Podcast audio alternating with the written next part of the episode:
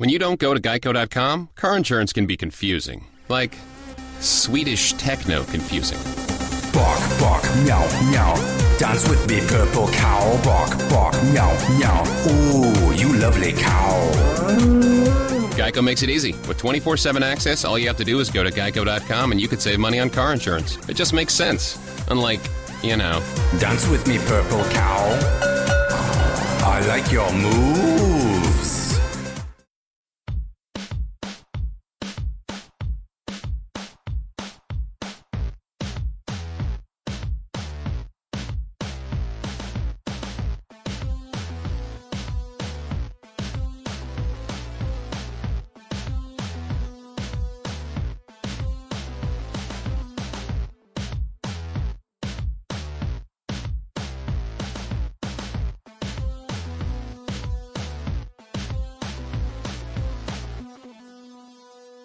Welcome to Real GM Radio. I'm Daniel Leroux, your host, and so happy to have you with us.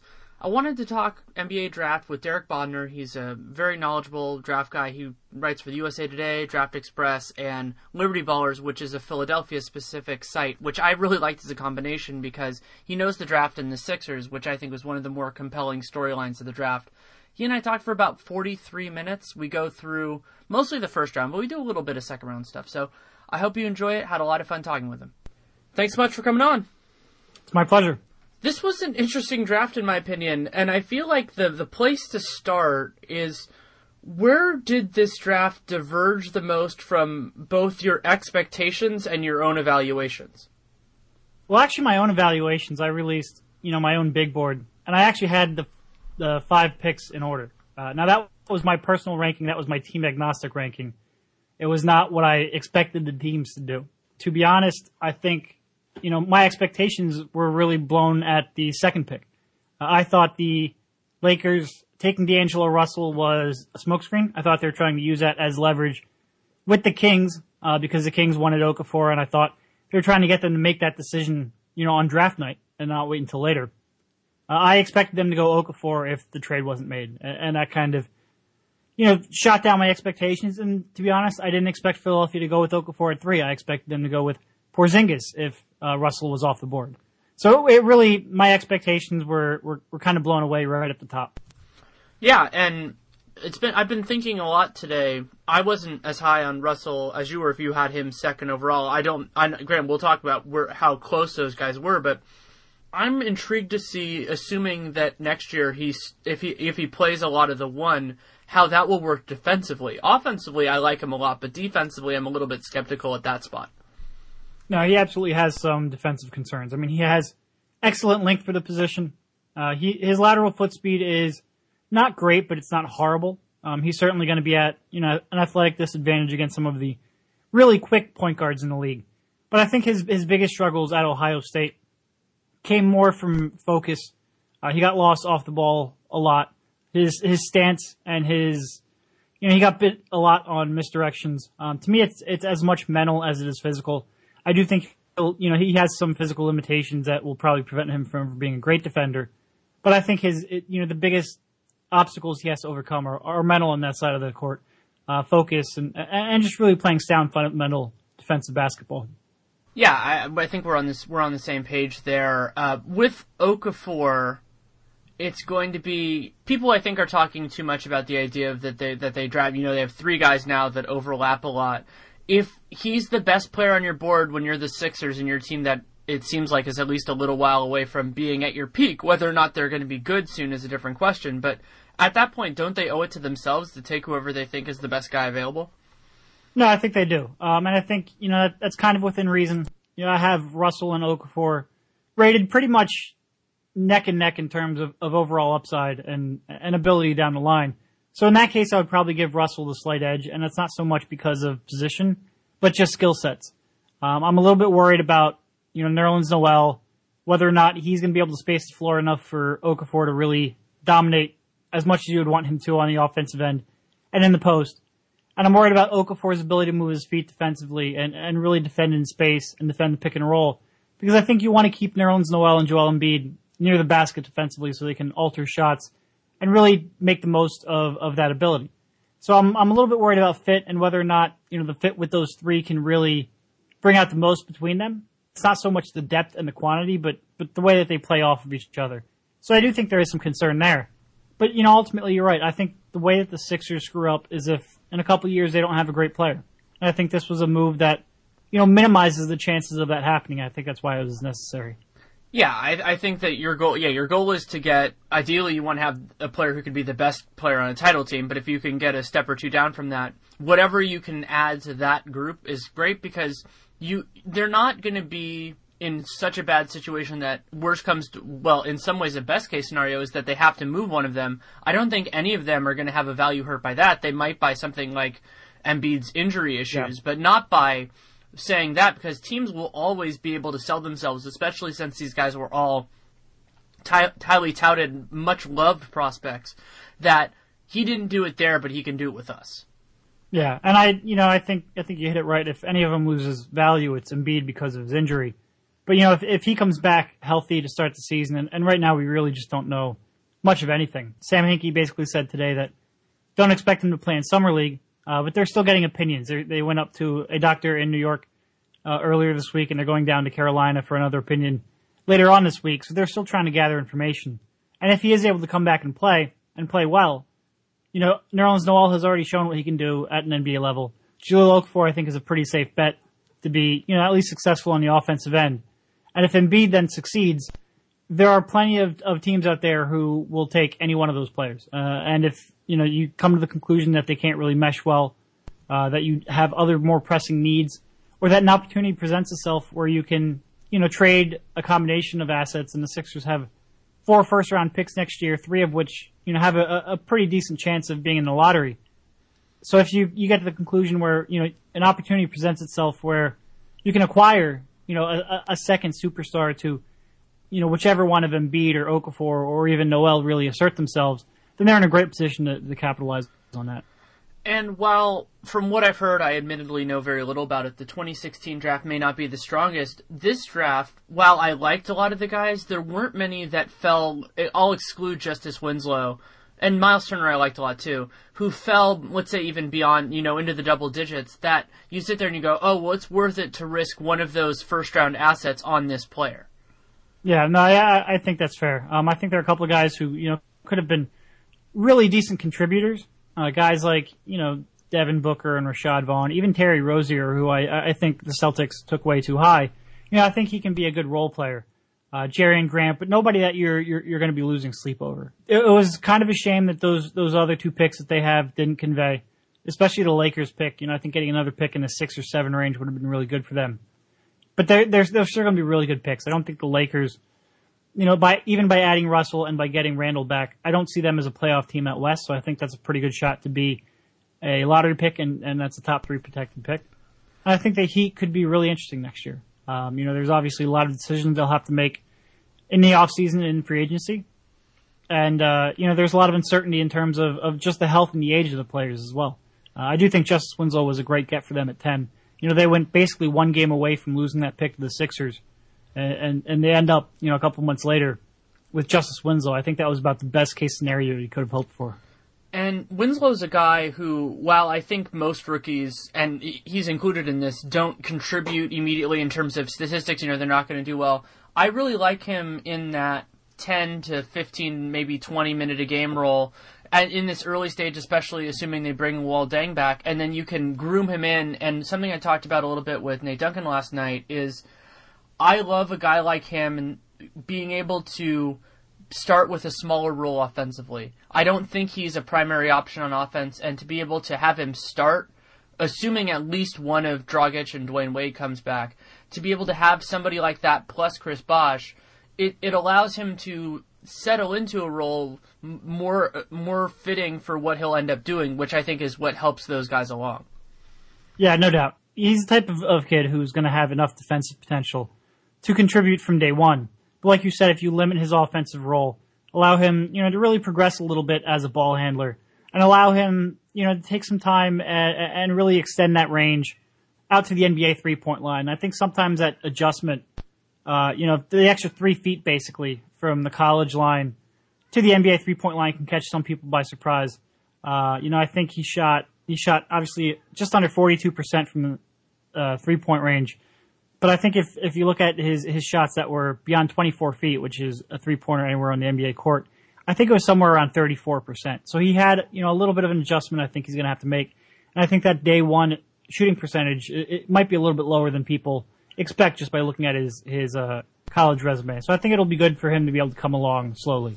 And with that, something with him and with a couple other guys is that his shot selection will be a lot less important because he's not going to be he's not going to be sitting there going, "Oh my God, it's it's to me. I have to take a shot." The other guy like that, and we'll we'll go back to the top of the draft. I want to talk about it, but the guy who I'm I think I'm higher on him than most people, but who I think is going to benefit a lot from that if and when he actually gets time is R.J. Hunter. And R.J. Hunter goes from being the straw that stirred the drink at, at Georgia State to just a piece in the machine, and I mean that in the best way possible in Boston. Yeah, no, I mean he, uh, you know, you, a lot of times you look at at three point percentage, and that that that really was not an accurate representation of his shooting skill. Um, you know, he's obviously a guy who he had to do a lot for Georgia State. You know, he didn't get much freedom uh, and, and space to really get that shot off, and I think that really made his his percentage suffer. Uh, you know, I went back and I, I, I talked about the differences between Winslow at, at the college three point line, 24 feet. I think D'Angelo Russell's another interesting case because he, about half of his three pointers actually came from beyond 24 feet, and he shot better uh, from there at 42% compared to 41%. And I think part of that was because, you know, that was how he was able to get clean looks. And that was how he was, you know, using a ball screen and having to take a step or two back, but he was, that step or two gave him space. And I think, you know, I don't have the numbers for this, but I, I would, I would hypothesize that Hunter is in a similar situation because he just got so few open looks there.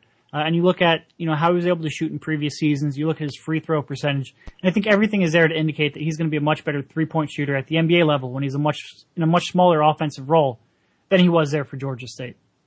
Yeah, uh, we're on the same page there. But let's go, let's move up back up to the top. We were ta- starting it. You know, we were talking about the top guys. So you said that you the top five went according to your team agnostic rankings. That means you had Porzingis fourth. What yep. what stood out to you as as what made him in that group of players as opposed to maybe a little bit below? Well, I think you know I think a lot of it is uniqueness, um, and it's a lot of times you get these stretch fours, and I think he's you know a very legitimate stretch four. Um, I think that that three point shot is, is going to be an incredible asset for him going forward. Um, you know, again, the European uh, three point line, the, the FIBA line, is right in the middle between the college and the NBA three point line. So it's a little bit tougher of a shot than a lot of the guys in college were were attempting. Uh, and it was against different competition. You know, I think um, over there in the ACB, teams that have been together for years, teams that practice together more than a lot of college teams do. You know, the competition that's more mature and, and further along in their career and their defensive rotations are a little bit crisper. Uh, so for him to be able to shoot 36% from three pointers with that farther line against that tougher competition and against defenses that, you know, are a little bit more in tune with each other, I think was very impressive.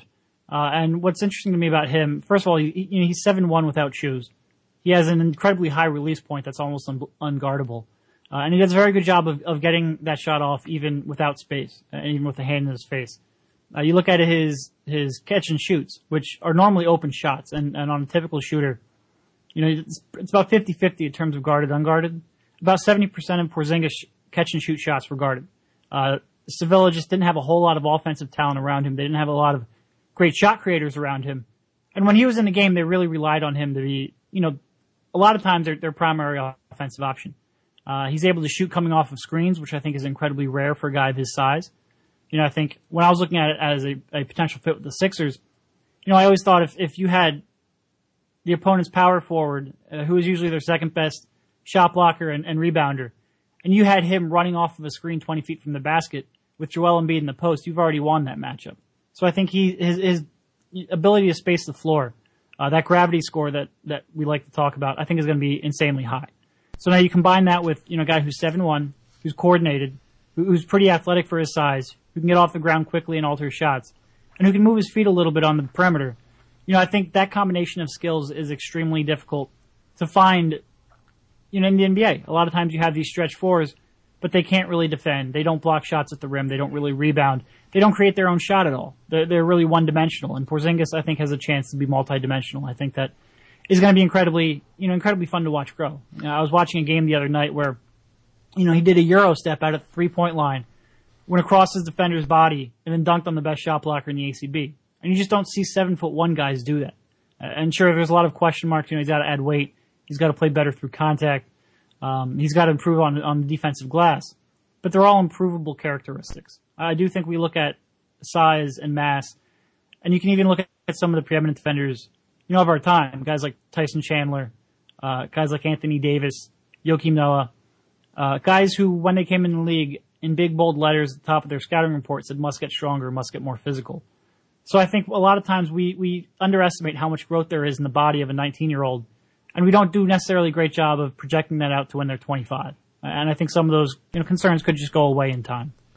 Yeah, well, there's a lot of good stuff to unpack there, but one of the things I want to start with is I'm not, I wasn't as high on Porzingis as you, but one of the things I really liked about him is that he produced against quality opponents, and something that's that people I think underappreciate in terms of the transition is that he was playing not only in the second best league in the world, the ACB, but he was playing against professional basketball players. And that's a really big difference. You talked about continuity, and continuity is a huge part of that. The other huge part of it is that these are people who are doing it because it's their job. They don't have to have, whether you consider it legitimate or a pretense, the auspices of an education of college or anything like that.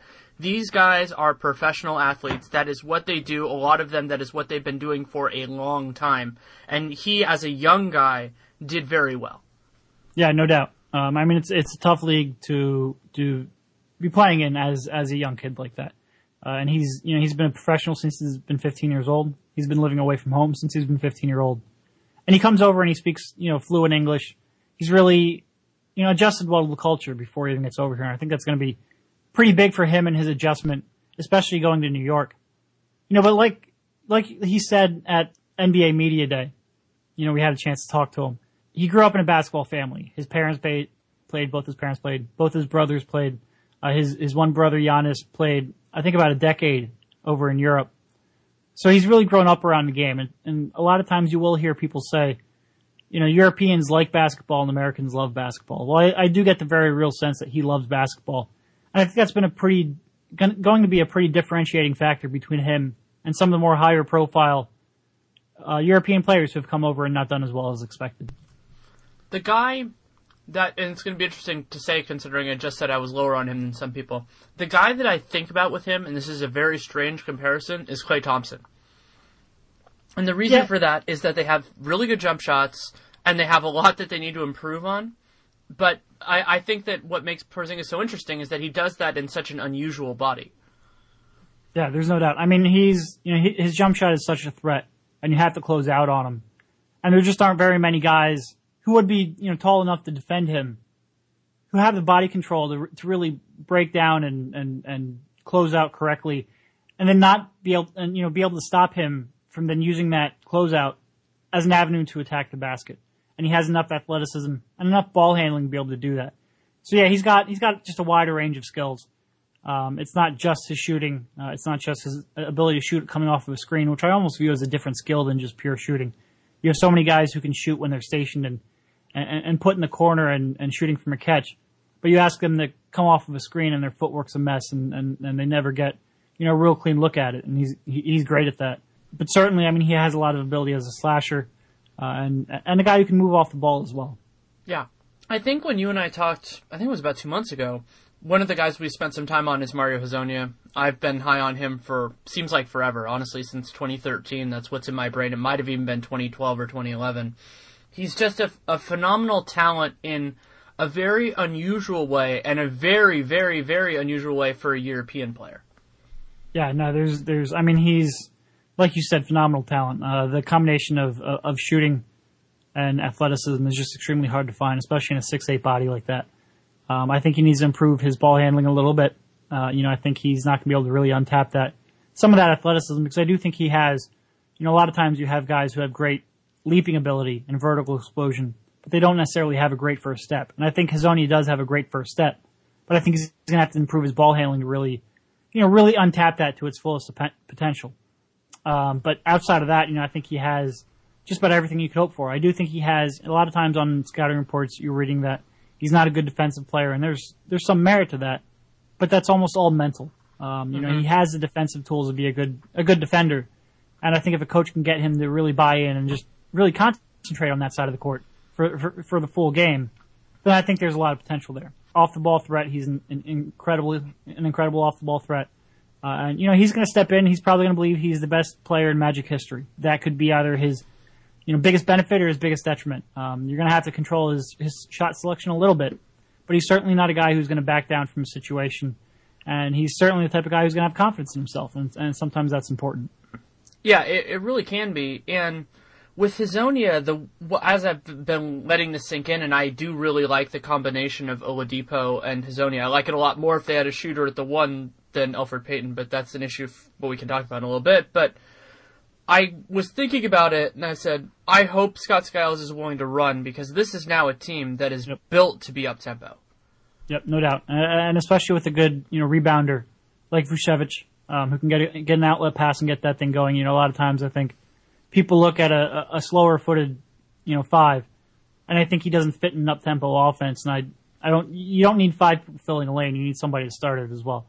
Uh, but yeah, with with Payton, with Oladipo, with Hezonja, I mean, if if you're going to draft Hezonja, you have to be willing to go out there and, and try to run whenever you can because he's you know he's quick up and down the court. He's quick end to end, and he's just an incredible leaper. And I think he's going to be a real real threat in that regard as well, especially early in his career when maybe he's you know taking a little time to really adjust himself, and uh, and maybe not the offensive focal point that he will be in a couple years.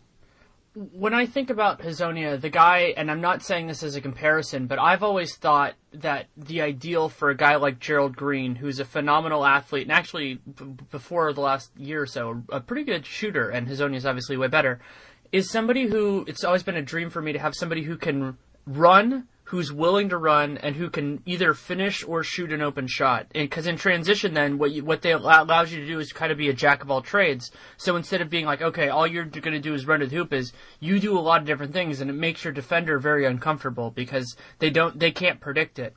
And I think that Hezonja in the short term can do a lot of that well, but his offensive potential is so much higher than a guy who's just an athlete.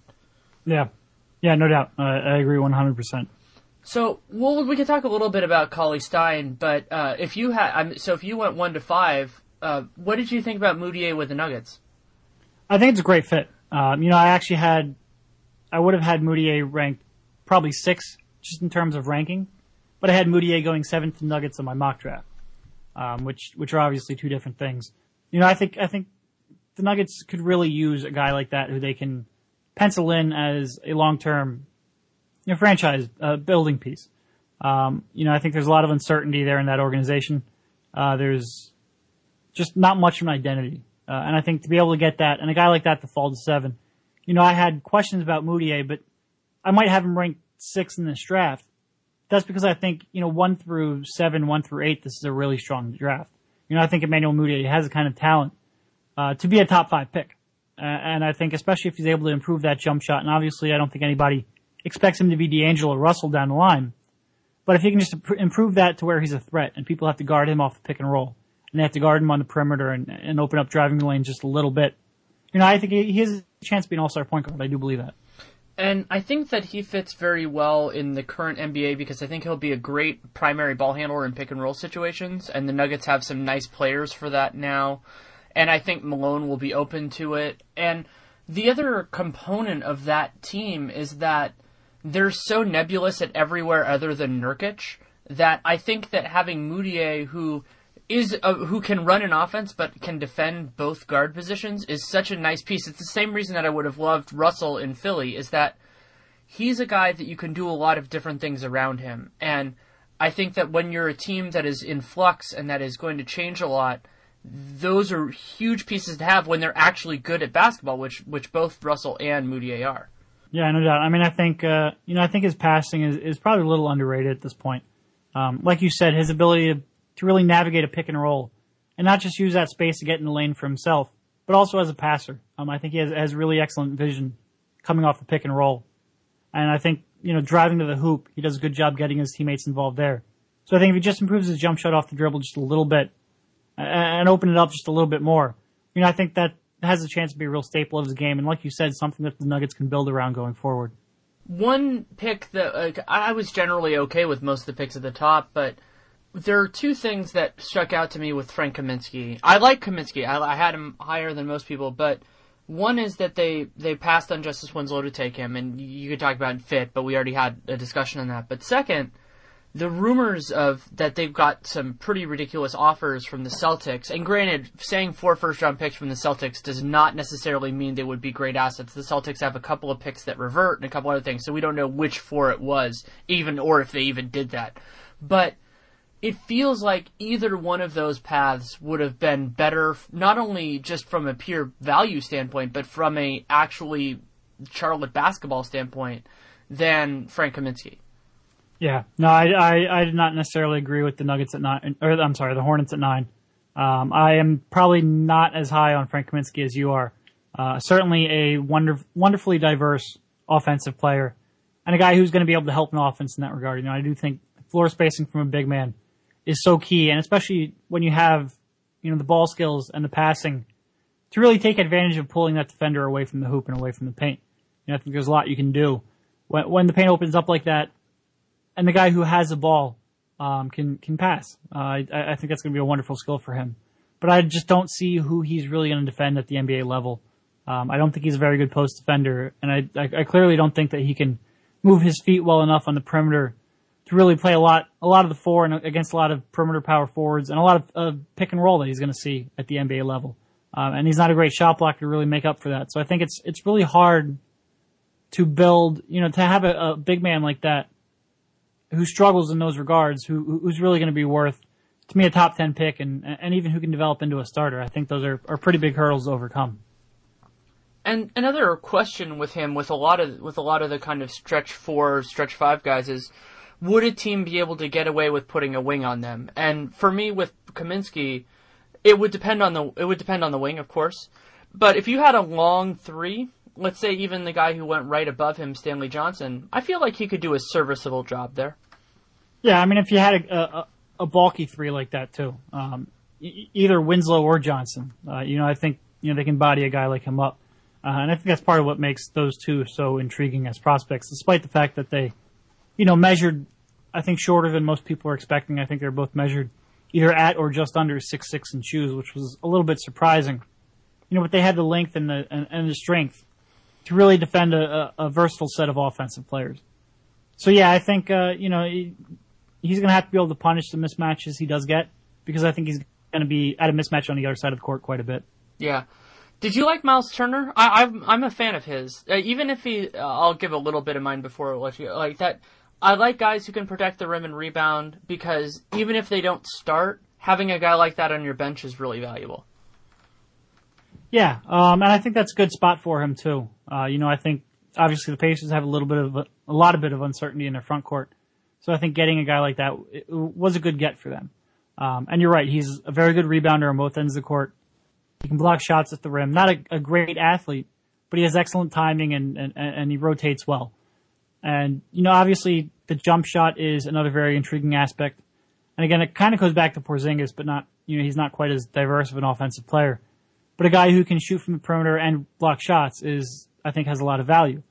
Um, he obviously shot, he struggled with his shot down a stretch, uh, for Texas and ended up shooting, you know, a, a pretty poor percentage in that regard. And he, he kind of fell in love with his jump shot as well. But, you know, a lot of times you look at free throw shooting as a better predictor of future success just because there's a lot more you know, a lot larger sample size. And he shot the ball really well from the line. And I think his, his jump shot, given time, I think is going to be a real asset. So like I said, the, the guy who has that kind of, of shot blocking, rebounding, and shooting, I think he's going to be a, a valuable player.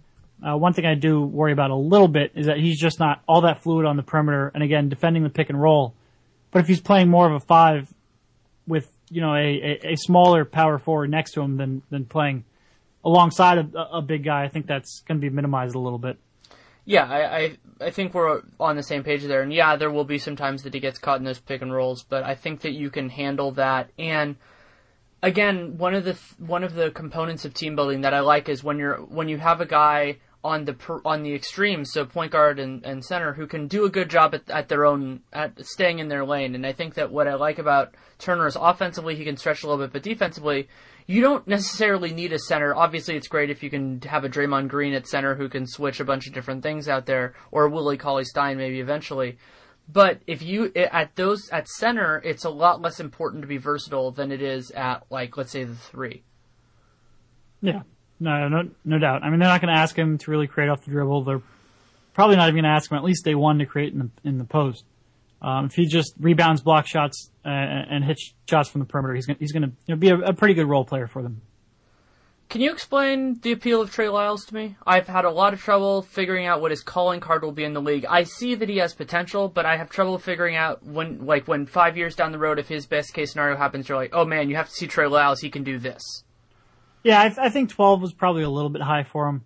Um, you know, I think his jump shot it's not quite out to even college three point range, but I think there's a lot of hope in that regard. Uh, and I think kind of playing a lot of times at the three for Kentucky because their depth may help uh, him him develop that. Um, I think you know I think his his future is as a, a stretch power forward, uh, a, a, guy who can shoot from the perimeter, but also a guy who can attack off the dribble and and really be more of a you know face up power forward. Um, you know, I think he has a little bit of, of diversity offensively. Uh, he's got some nice touch on floaters. He can drive to the hoop a little bit. You know, I don't think he's quite the defender to really be a. a I think he probably went about four or five spots too high, but I do think he has some off- offensive potential and could you know become a nice role player down the line. Yeah, I, I certainly see the the ability for him to be good, but we'll move on. I don't want to talk go pick by pick through everything, but just let's let's start with the first round. Any picks from the rest of it? We also didn't talk about everybody in, in the top, but any picks that really stood out to you in a positive or negative light? Well, I think Bobby Portis falling as far as he did to 22, I think was a little bit unexpected. I really like Bobby Portis. Um, you know, a guy who can who can rebound on both ends of the court, uh, has you know a little bit of a, of a face up game and can stretch the floor a little bit, and who can defend a number of positions defensively. Um, I think he moves his feet pretty well for a guy of his size. Can defend some, you know, some bigger threes and obviously fours, but just a guy who gives you constant energy and constant effort. And I thought, you know, I really thought he would go in the mid first round. So I think falling to 22, while maybe not the best spot for him, at least early on in his career, because of the Bulls' depth at that position, you know, I think he'll he'll have a chance to learn there, uh, and and I think they got a good player for themselves. Um, so I think that was was a positive surprise you know, I think RJ Hunter falling the Celtics at, at 28. You know, that's a team that needs shooting and needs shooting badly. Um, a team that could, could really stand to space the floor better. So I think he's, he's going to be a nice fit for them. Uh, and I think he's good value at 28. I kind of expected, you know, he was rising up pretty quickly, uh, first into the mid 20s and even sometimes in the late teens. So I think him falling was a little bit of a surprise as well. Uh, and I think, uh, you know, I think that's going to be a good get for the Celtics. Um, and obviously, I think the biggest surprise to me was Turner, or uh, Justice Winslow. Uh, I did not expect him to last the 10. You know, I thought he had a chance to go as high as four or five. Uh, I thought his floor was really eight to the Pistons. When when they went, you know, Stanley Johnson over over Winslow, I was a little bit surprised. Yeah, I with with RJ being a Bay Area based writer, I kept, at a certain point it just kind of started feeling like destiny that he was going to fall to the Warriors and just completely wreck things with them. But what I like about the Celtics, the, I still don't think they have that center figure that everything revolves around, but I think they have a lot of pieces that I like. And one of the fascinating points about them now is they have two really offensive centric guys in Isaiah and RJ, and then they have two defensive centric guys in Marcus Smart and Avery Bradley. So as long as Brad Stevens can kind of figure out how to combine those guys in a, in a cohesive sense, I think that it could work pretty nicely for them just in terms of complementary talent on the perimeter. Yeah, no, I agree with that. I think you know they're missing, to me, two pretty key uh, ingredients. Um, I think they could use one more real slashing wing, uh, some guy to take a little bit of the shot creation off of Thomas' hands. But I think really what they need is, is shot blocking. Uh, I think they need a, a, big who can really protect the hoop in the worst way. And I like Jordan Mickey, who they got in the second round. You know, I think he's I think he's a steal at that at that range. Uh, and I think he provided them a little bit of that. So hopefully this draft, you know, addresses some of their bigger needs in that regard. Yeah, it'll, it'll be interesting to see if Mickey actually gets time. And what I've had trouble figuring out with the Celtics is just really how they're going to get that that main piece because a lot of times that's the hardest thing to get. And I was thinking about it in terms of them pushing to make the playoffs because to me, if they had faded out a little bit and gotten a guy like Miles Turner, I would have thought, and then they still could have gotten RJ theoretically they would be a lot closer to where I thought, you know, okay, I can see how they're going to build off this. Yeah, no doubt. Um, it's it's kind of interesting watching Boston and Philadelphia go about their rebuilds because they're really going it in in the exact opposite way. Uh, you know, Philadelphia is all about getting you know that great player and and those complementary pieces, those you know average pieces, those those even borderline all star pieces that make you relevant. And and certainly you know the Celtics with that late season run would be relevant, but to truly make you a contender, you know I think Philadelphia believes that if you don't get that guy first, then everything else is kind of noise. And everything right now in Philadelphia's world is getting, you know, that transcendent talent and that guy that they can really build around, that guy who can be a top 10 player in the league.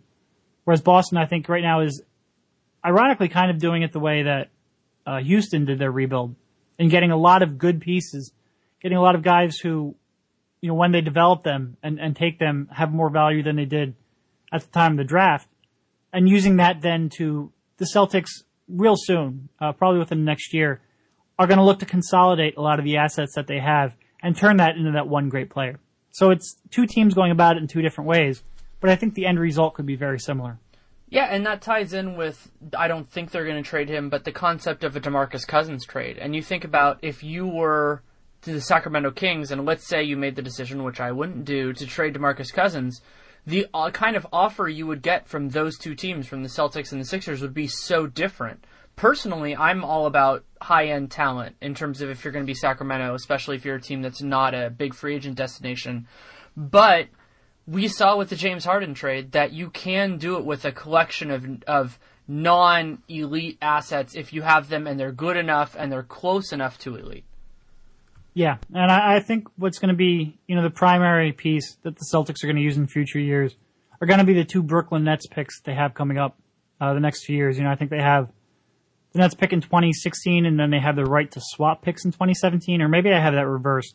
But they're they're basically going to get the Nets picks over the next two years. And when you look at the Nets roster and how aging of a core that is, and how expensive it is, and how unlikely it is that they're going to drastically improve in free agency, you know, they're the type of team that I could see falling off a cliff pretty quickly. And you could be looking at in two potential top 10 picks there and maybe even better than that. So I think if uh, the closer you get to those picks actually becoming realized and conveyed, the more value they have and the more chance they have, you know, to, to turn all of these other, you know, relatively good, solid assets, but not great assets. If they're then combining that with a great asset in the Nets pick, then I think, I think it has a chance to, you know, to really be able to go out there and make a compelling package. So the way it works with the Brooklyn picks is the Celtics have them unobstructed in 16 and 18, and then they have a swap, uh, the right to swap in 17. And what I think is so kind of fascinating about that idea for the Celtics, well, there are two things. One is, I think they're too good right now. We talked about it with their pick this year, that their picks aren't premium assets anymore. You know, like if you're talking in the future, you know, if the Celtics are sitting there right now and saying, hey, Sacramento or whoever, you can have our first round pick. They're sitting there and thinking something very different than if Philly says the same thing. And it would, in, I don't know if it counts as ironic, but it would just be cruel if the reason that those Nets picks ended up being a little bit worse is because the NBA doesn't go to a top 16 format. And the Eastern Conference making it into the seven or eight spots in the East is just easy enough that the Nets can do it as they're kind of in their last gasp with their current core. And I think in a lot of ways, that's absolutely the worst case scenario for the Celtics. It'll be real, real interesting to watch over the next coming years. Um, because the way Brooklyn's built that team, it just, it, it, you know, they could stay mediocre or they could just completely go into the tank and it'll, uh, you know, I'm sure Danny Ainge and Boston are going to be, you know, really interested in watching that, that situation unfold. That's a very polite way of putting it. Uh, before I let you go, any second round picks that you really liked? Uh, well, I think what was really interesting for me was which second round picks didn't get selected. Mm-hmm. Uh, you know, Christian Wood was a guy who was at one point thought of as a potential mid first round pick. You know, and I heard that he had some interviews that didn't go so well for him with teams, uh, and some people just really questioning his maturity and some of the people he has around him. Um, and then you know Robert Upshaw, and that one's not a huge shock, but I kind of figured that a guy with that kind of ability to really alter a game defensively, um, and, and just I mean, he, he can really dominate on that of the court. I thought somebody was going to take a chance on him and, and, get the chance to really lock him up into a two or even longer deal contract that had very little guarantee. And I think that would have, you know, been a been an interesting gamble to take. um, because I do think he has really, really good talent. The second round of the draft was just so it was so uncertain going in. This wasn't necessarily the strongest second round of the draft. You know, like I said, I I liked Jordan Mickey quite a bit. I was surprised that Montrezl Harrell fell that far. And actually, one of the guys I really liked over the last couple months that I didn't see a whole lot of before then was um, Bowling Green's Richaun Holmes. You know, he was a guy who I watched a couple Bowling Green games over the course of the year, but not not very much. It wasn't a regular on my on my computer screen. But I saw him out at Portsmouth, and he really he was really impressive. Um, a guy who has so much mobility defensively, can block shots, and also has some perimeter skills. And he, he played really well at the combine again. So I think he's a type that you know you look at, at college seniors, and a lot of times you don't think they really have upside. But he's young. I think he's he's still only 21 years old, and he played in such a small small school that I think he has a chance to, you know, be a, a decent backup player in this league. And it feels like both him and JP Tokoto that the, if the Sixers can get them on what I jokingly call the Hinkie special, which is you know those contracts that are heavily non-guaranteed and run for a while, if they can get either both those guys, then you're you're making a smart bet because one or both of them could end up working out nicely. Yeah, yeah, and, and Tokoto's another one who's such a good defender, and obviously that jump shot of his is going to be a, a, a, pretty big question mark, and, and, something that could limit his usefulness in the league.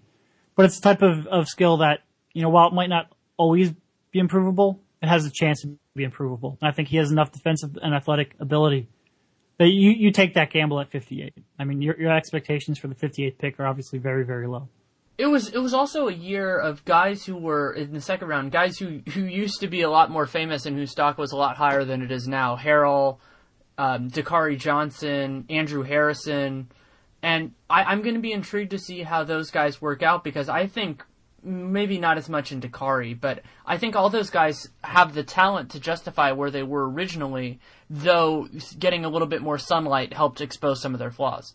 Well, speaking of guys who were, were previously extremely highly touted, uh, Cliff Alexander. Oh yeah, potential top five pick uh, just two years ago. If there wasn't a year if ago, there really. wasn't an age limit, if there yeah. wasn't an age limit, he goes in the lottery last year. Yeah, and I don't I don't think anything. Uh, you know, obviously there was that um, eligibility concerns towards the end of the season. I don't think I played really any part in his not getting drafted. He was just very disappointing. But by the same token, you're talking about an 18, 19 year old with that kind of body and athleticism. You know, I think I was. He was another one. I was surprised that somebody didn't take a chance on him. Yeah, I, I feel like those three Wood, Alexander, and Upshaw all have NBA talent, and I think they'll get a shot. Whether they make the most of it is another question. And in some ways, for those guys, while it obviously is unfortunate for them now, them falling out of the second round hopefully gives them the reality check they need to get everything together to become the players they should be. Yeah, no doubt. I mean, it's uh, you can be as high pedigreed as you want but there's absolutely nothing guaranteed to you uh, coming into the draft. And I think I think that was a good. You're right. It could be a good reality check for them.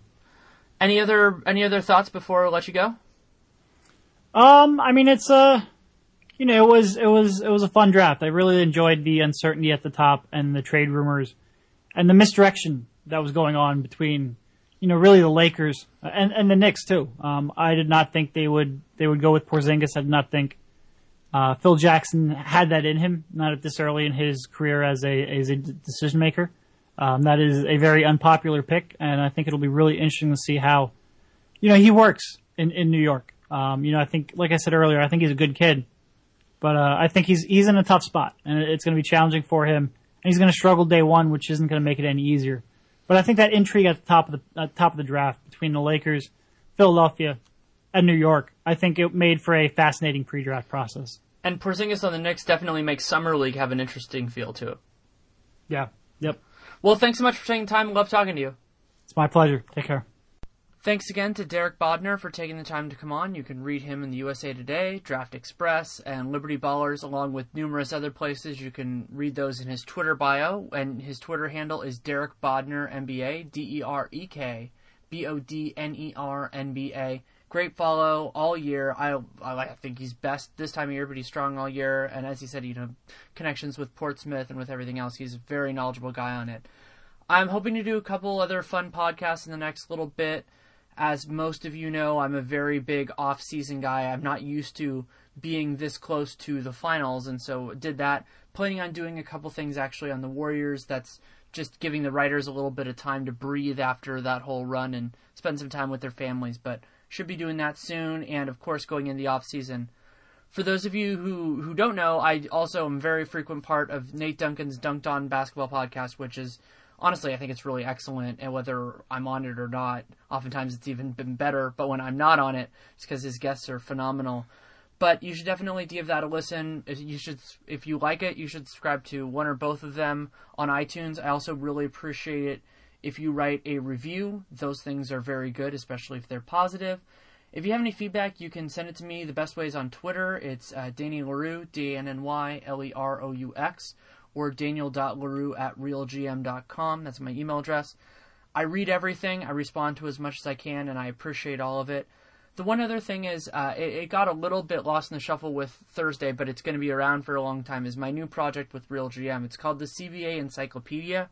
It is the idea is to have it be a more fleshed out vision to explain concepts and, and ideas that it can be complicated, and to connect it with the real world. So I'm, I just there's a piece that's coming out that's on trade exceptions. I want to continue to tie that in with as it's being used, so it's not just this is a static thing of this is what trade exceptions are. This is gonna it's gonna connect with the world and another awesome thing that will eventually be a part of it is that it will connect with real GM in a more direct way, which is I'll use the trade example um, trade trade exception example again, which is that let's say a team acquires let's say Memphis acquired Luke Ridnour with a trade exception.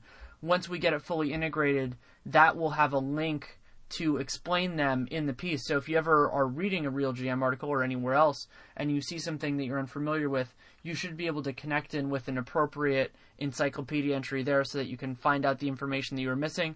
You can also always reach out to me and just ask the question. It's something I genuinely enjoy doing. So thank you so much for listening. Take care and make it a great day.